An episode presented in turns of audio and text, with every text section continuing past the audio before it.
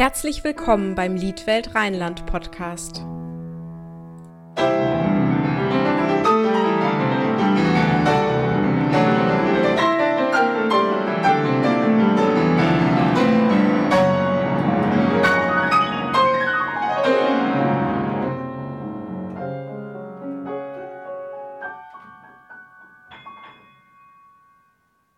Hallo Johannes, herzlich willkommen in unserem Liedwelt Rheinland Podcast. Guten Morgen. Schön, dass du heute mit dabei bist. Ich bitte unsere Interviewpartner immer als erstes, sich einmal kurz vorzustellen.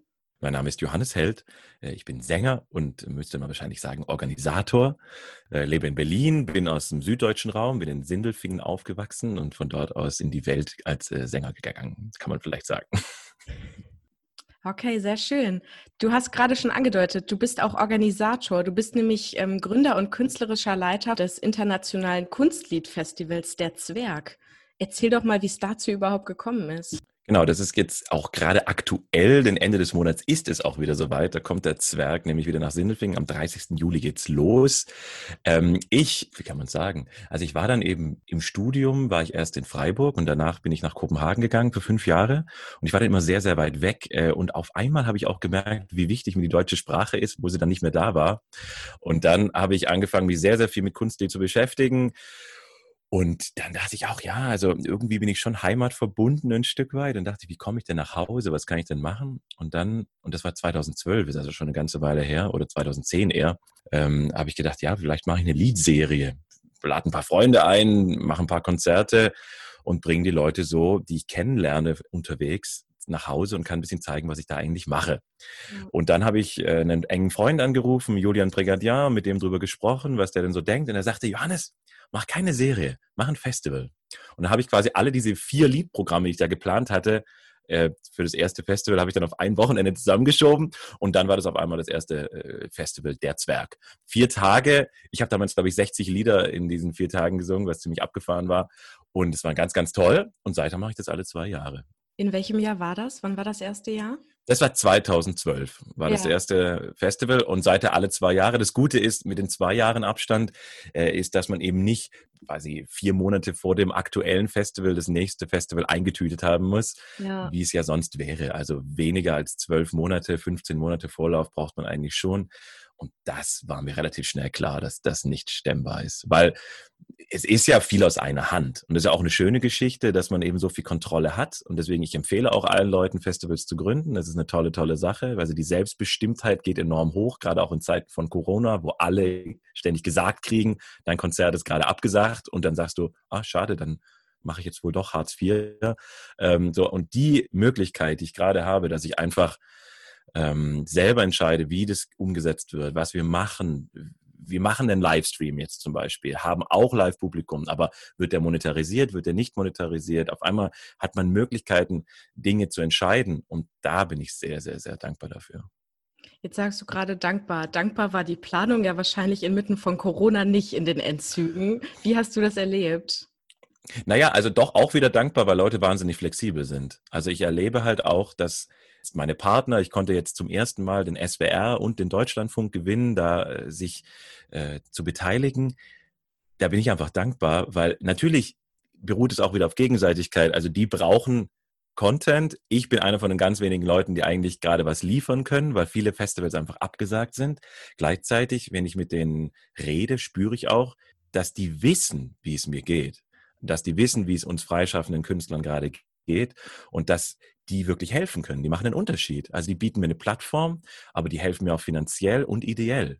Und dann habe ich eben zwei Vereine gefunden, die mir helfen wollen. Das ist zum einen die Junge Bühne Sindelfingen und dann ist das die Kinderfilmakademie SimTV in Sindelfingen. Das sind Freunde von mir teilweise, die da mitarbeiten, seit langen Jahren, 30 Jahren und die machen da mit. Und die unterstützen mich mit ihrem Know-how, mit ihrem Können, mit ihrer Manpower, weil ich brauche auf einmal viel, viel mehr Leute als normalerweise für einen Stream. Also ich bin da enorm dankbar. Und so ist es auch bei den Künstlern, mit denen ich arbeite. Also die hätten alles gemacht von ähm, zweimal das gleiche Konzert spielen, wenn man dann mehr Leute reinkriegt, was einfach jetzt eher kraftmäßig äh, in manchen Settings nicht machbar wäre, aber die hätten eigentlich auch alles das mitgemacht. und jetzt auch dahin, dass ich sage, hey, wir bieten einen Stream an, der ist zum Verkauf, seid ihr da dabei? Da hat niemand gesagt, nee, das geht auf gar keinen Fall. Also die Leute sind bereit, Dinge zu tun, Dinge auszuprobieren und da herrscht dann auch wieder Dankbarkeit vor. Musstest du denn viel umplanen, was so die, die Anzahl der Teilnehmer angeht, wenn ihr sagt, ihr bietet jetzt auch einen Livestream an? auf der Bühne, dadurch mit Kammermusik, Kunstlied, ist da ja eigentlich wahrscheinlich die Kunstform, die man am ehesten noch relativ unangestreift umsetzen kann. Also dann setzt man halt selbst, wir machen jetzt eine Geschichte mit Klaviertrio, also das Morgenstern-Trio kommt, mit denen mache ich Malerlieder. Das ist ganz, ganz toll. Ähm, dann setzt man halt im Zweifelsfall den Cellisten ein bisschen weiter nach rechts und äh, ja. den Geiger ein bisschen weiter nach links. Und dann ist es ja auch, dann hat man die Abstände drin und dann ist es okay. Das heißt, da musste man eigentlich gar nichts umplanen. Publikum, klar. Also ich meine, der Zwerg hat normalerweise, der Saal hat 200 Sitzplätze und da bin ich auch stolz drauf. In den letzten Jahren war der immer nahezu gefüllt bei den Konzerten. Jetzt habe ich noch 50 Sitzplätze. Da geht es mir wie allen anderen Veranstaltern auch, dass ich auf einmal drei Viertel meiner Einnahmen verliere. Und das ist schon sehr, sehr hart. Ja. Das ist klar. Wie viele Musiker und Musikerinnen sind es insgesamt, die dann auftreten? Zum Glück habe ich meinen Zettel hier liegen, weil sonst äh, wüsste ich das gar nicht. Also ich glaube, äh, so insgesamt 10, 10, 12 Musiker. Ja. Da hinkommen insgesamt. Es sind sieben Konzerte äh, oder beziehungsweise sieben Veranstaltungen, sechs Konzerte, sechs Liederabende ähm, und einen Abend, wo ich äh, Platten auflege. Da heißt auch Langspielplatte. Da sitze ich dann da mit einem Whisky und äh, lege Platten von Gérard Souzet auf und erzähle ein bisschen was zu dem Menschen und, und Künstler. Okay. Und wir hören uns schöne Platten an. So, das ist die Idee.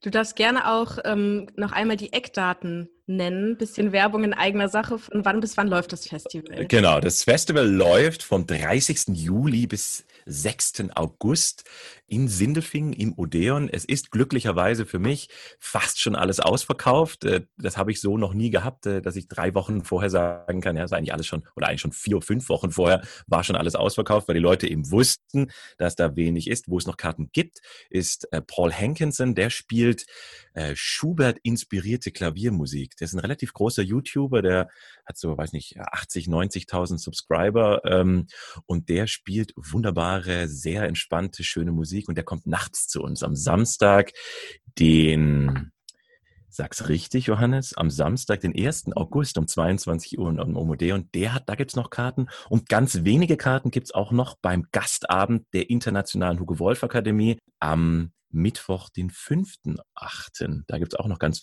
wenige Karten und die Homepage ist www.zwergfestival.de. Und wer da noch kommen mag, freue ich mich sehr. Und sonst natürlich unbegrenzt viele, das heißt ja knapp acht Milliarden potenzielle Zuschauer könnte ich natürlich haben. Über das Internet, Streamingkarten gibt es natürlich unbegrenzt. Da habt ihr jetzt auch schon mit dem Verkauf angefangen oder wie läuft das dann? Der Verkauf läuft jetzt. Das ist auch ganz, ganz toll, wie das lief. Ähm, das war gar nicht so einfach. Ich dachte mir, gerade wenn man eben nicht gratis streamen will, dann ist die Frage, wie man das umsetzt, gar nicht so, so trivial. Jetzt ist aber so, dass der, ähm, der Kartenverkaufsdienst, den ich nutze, in Süddeutschland ist der ziemlich bekannt, auf jeden Fall. Reservix heißen die. Die bieten jetzt auch eine Plattform an. Das heißt, ich kann meine Karten weiter über Reservix kaufen, egal ob das jetzt eine Live-Karte im Odeon oder eine Streaming-Karte ist. Und die äh, schicken dir dann einen Link zu und dann am Abend des Konzerts klickst du auf deinen Link, gibst dein Passwort ein und dann geht's da los. Und gleichzeitig ist der Stream auch nicht nur live live, sondern wird auch noch 24 Stunden nachher abrufbar sein. Das ist eher der Tatsache geschuldet, dass jetzt wirklich, das freut mich auch, jetzt, wir haben schon einen äh, Festival Pass nach nach, äh, nach Kanada verkauft und die haben natürlich eine andere Zeitzone und damit die das nicht ja. mittags um eins gucken müssen, ist es natürlich super, dass die das einfach zu ihrer Zeit schauen können. Das heißt, man hat 24 Stunden Zeit, kann es da, glaube ich, auch beliebig oft anschauen. Also wer jetzt was besonders schön fand, kann sich da auch was mehrmals anschauen. Und das ist toll, dass es die Möglichkeit gibt. Riesenexperiment. Es gibt ja die Tendenz zum Livestreamen, die ich auch ein Stück weit verstehen kann, aber die auf Dauer, glaube ich, unserer Kunst nicht unbedingt hilft. Die Künstlerinnen und Künstler, die kommen, hast du die alle selbst auch schon mal live gehört oder wie bist du auf die aufmerksam geworden? Die aller, allermeisten kenne ich live. Das ist äh, eben die Idee von diesem Festival. Das sind Leute, mit denen ich äh, musiziert habe. Zum Beispiel, tolles Beispiel finde ich, ist Jocelyn Abdelmoula.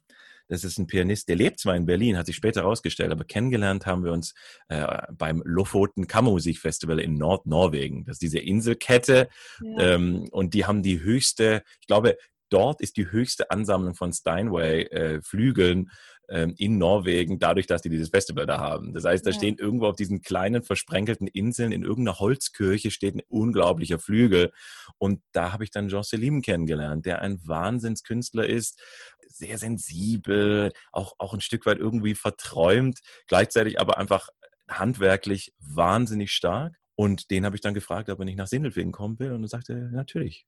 Und das ist, das ist, das macht mich auch stolz. Also das sind ja so die, die Bekanntschaften, die, das Sammeln von, von Freundschaften und von Ideen, die man da so international hat. Und gleichzeitig kann ich die eben nach Sindelfingen bringen. Und du wirst dann aber auch selbst auf der Bühne stehen. Genau, also da, äh, da bin ich auch inzwischen sehr selbstbewusst geworden. So, ja, mache ich und auch viel. Also ich bin in drei von den sieben Veranstaltungen, drei von den sechs Konzerten, muss man sagen, bin ich beteiligt. Ähm, das war am Anfang ganz witzig, da wurde ich auch öfters mal kritisiert. So, oh, ja, Johannes, es läuft nicht so bei dir, so mit Singen und so, deswegen machst du jetzt ein eigenes Festival. Heute denke ich, ja, also ähm, viele von denen, die mich das gefragt haben, haben dann später mal angeklopft, ob sie nicht mal auftreten dürfen. Ja. Ähm, und das, ich verstehe das schon, dass das äh, teilweise ein bisschen seltsam wirkt. Gleichzeitig verstehe ich es aber nicht. Also im Jazz oder so würde niemand, der, der Jazzmusiker ist und seine Freunde zusammenziehen kann und ein Publikum zusammenziehen kann, würde das niemand in Frage stellen. Und ich stelle das inzwischen auch nicht mehr in Frage. Ich tue was Gutes für Lied. Hier in Sindelfingen gab es kein Liedfestival. Als ich angefangen habe, 2012, gab es in Deutschland kein Liedfestival. Ich war der Erste, der es gemacht hat oder der Einzige zu der Zeit auf jeden Fall. Gab es ja alles früher mal. Und ähm, die positiven äh, Entwicklungen, die sich daraus ergeben haben, sind unglaublich. Für mich, aber auch für Sindelfingen, für das Lied und äh, für die anderen Künstler. Also ich sehe da inzwischen nur noch Gewinner. Das Lied, warum ist dir das so wichtig? Äh, ich liebe Lieder, weil, wie kann man sagen, also es geht natürlich die Frage, vielleicht muss man es in Abgrenzung zu den anderen Genres sehen. Also in der Oper die Austauschbarkeit als Künstler, die ich in der Oper erlebt habe, die finde ich nicht unbedingt gut. Also manche Leute kriegen einen Kick da draus, wenn sie ihr Kostüm anziehen und da ist dann so ein Einnäher drin, wo acht Namen drin stehen und einer davon war Fritz Wunderlich oder so. Ja. Äh, gleichzeitig denke ich aber, dass, dass das dadurch natürlich dann wahnsinnig unpersönlich wird. Also ob es dann ich mache oder XY ist eigentlich egal. Und ähm, ich als Künstlerpersönlichkeit möchte natürlich einen Unterschied machen. Ich als Mensch möchte zählen. Und ich glaube, dass das für mich als Künstler dieses Kunstform, diese Kunstform sehr, sehr interessant macht. Weil wie ich das Programm zusammenstelle, ist sehr individuell. Und mit wem ich da zusammenspiele und welche Interaktion wir haben, ist sehr individuell. Es gibt auch keine, man sagt immer, man ist da so nackt und so.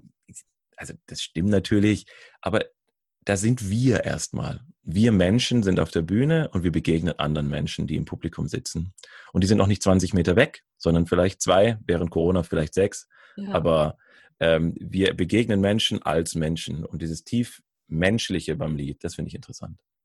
Hattest du denn so ein Aha-Erlebnis, wo du ein Lied gesungen hast und gedacht hast, da möchte ich jetzt mehr mitmachen, das gibt mir total viel?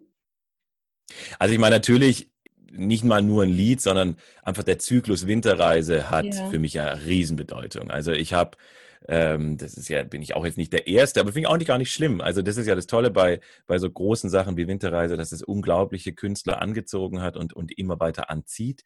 Und ähm, also als ich aus Freiburg weg bin, da war ich unglücklich verliebt und äh, habe mich schlecht behandelt gefühlt von meiner Musikhochschule und so. Und dann kam ich zurück und habe dann ein Jahr später meinen Abschluss gesungen mit Winterreise. Und ähm, daraus hat sich ein Wahnsinnsdynamik entwickelt. Und dann habe ich gesagt, ja, damit möchte ich mehr machen, weil ich habe mich da so selber drin gesehen, ja. ähm, dass ich dachte, ja, das ist absolut meine Geschichte und habe das sehr, sehr biografisch, quasi sehr eigenbiografisch aufgearbeitet. Gleichzeitig habe ich auch immer gedacht, ja, also dieses Formale vom Lied, dass man da nur stehen darf am Flügel und sonst darf da nichts, äh, nichts sein. Das fand ich eigentlich auch immer ein bisschen schade, weil zum Beispiel im Opernbereich hat sich ja das Formale ganz stark entwickelt, ja. Obwohl ja. wir immer noch die gleichen Klassiker spielen, hat sich da wahnsinnig viel getan. Im Lied ist es immer noch so ein bisschen äh, nicht so gerne gesehen, ist so mein Gefühl. Und meiner Meinung nach aber unnötigerweise. Also ich genieße auch einen Liederabend, der einfach nur von zwei tollen Menschen gestaltet wird. Gleichzeitig fand ich eben auch das theatralische Element äh, schön und spannend.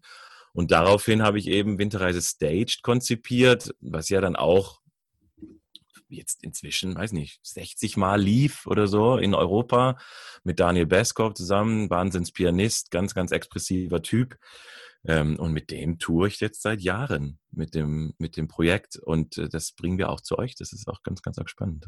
Ja, was ja. ist da zu sehen? Ja, zu sehen sind da erstmal auch wieder zwei Menschen. Das war mir schon wichtig, dass man das jetzt nicht völlig überlädt. Es sind einfach zwei Menschen, aber was eben der Unterschied ist, wir haben beide den gleichen Anzug an. Was ich, äh, was ich gefunden habe, waren, äh, waren ein Anbieter, der in Berlin äh, Anzüge anbietet, die hergestellt worden sind in den 1950er Jahren in Schweden, in einem Gefängnis wohl. Es sind so Arbeiteranzüge und okay. die sind eigentlich so olivgrün und die färben die ein. Und dann sind es sehr weit geschnittene Kleider, die uns schon ein Gefühl von Vergangenheit vermitteln. Das ist kein moderner Look. Gleichzeitig, also er hat ihn in, in äh, Braun an, ich habe ihn in Blau an. Gleichzeitig ähm, ist es schon irgendwie klar, dass das ein Mensch ist, den wir vielleicht jetzt begegnen können, der unterwegs ist. Da, wo, aber man merkt, es gibt so irgendwie so eine kleine Verschiebung. Das fand ich sehr, sehr spannend. Ja? ja. Weil ähm, gleichzeitig, wenn ich über Menschlichkeit rede und Offenheit, die sehe ich im Lied eben manchmal eben auch nicht, sondern es ist eher ein Look. Ja, also ich sehe dann jemand, der wahnsinnig gut aussieht oder wahnsinnig ähm, schick sich gemacht hat, was auch in Ordnung ist. Aber manchmal denke ich, ah, vielleicht versperrt das eher den Blick auf die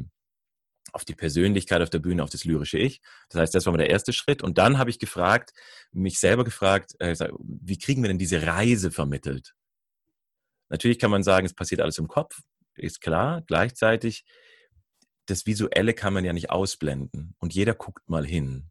Und dann habe ich äh, Jörn Kaspul gefragt, das ist ein Freund von mir, der ist Illustrator, macht ganz viel für Printmedien, GQ, Spiegel, Süddeutsche Zeit, ähm, ob er nicht ein Bühnenbild für mich macht. Und äh, da, es war seine erste Bühnenarbeit, er hat sehr, sehr gerne mitgemacht und ähm, hat mir dann kreiert, nach Vorlagen, die ich ihm geliefert habe, äh, sieben Bilder, die aufgeteilt auf zwei Rahmen dann als Bühnenbild stehen. Und auf diesen Rahmen aufgezogen sind eben diese sieben Bilder in zwei Seiten geteilt. Das heißt, wir haben auch so ein zerrissenes Bild. Und im Verlauf des Abends nehme ich dann die Bilder ab und lege die auf den Boden. Ähm, und wir sehen dann eben das nächste Bild, den nächsten Ort, die nächste Station.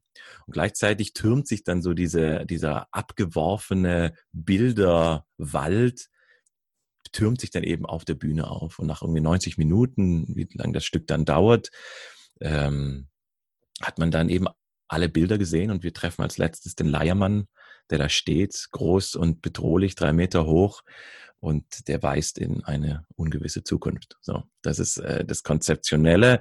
Das ist sehr, sehr schlicht, passt alles in eine große Schlagzeugtasche, muss ja auch transportabel sein für die Tourgeschichte. Wir bauen das selber auf, wir bauen das selber ab und äh, dadurch können wir an unglaublich vielen Orten das spielen wir brauchen auch kein Licht. Wenn Licht da ist, benutzen wir es. Wenn nicht, dann benutzen wir es nicht.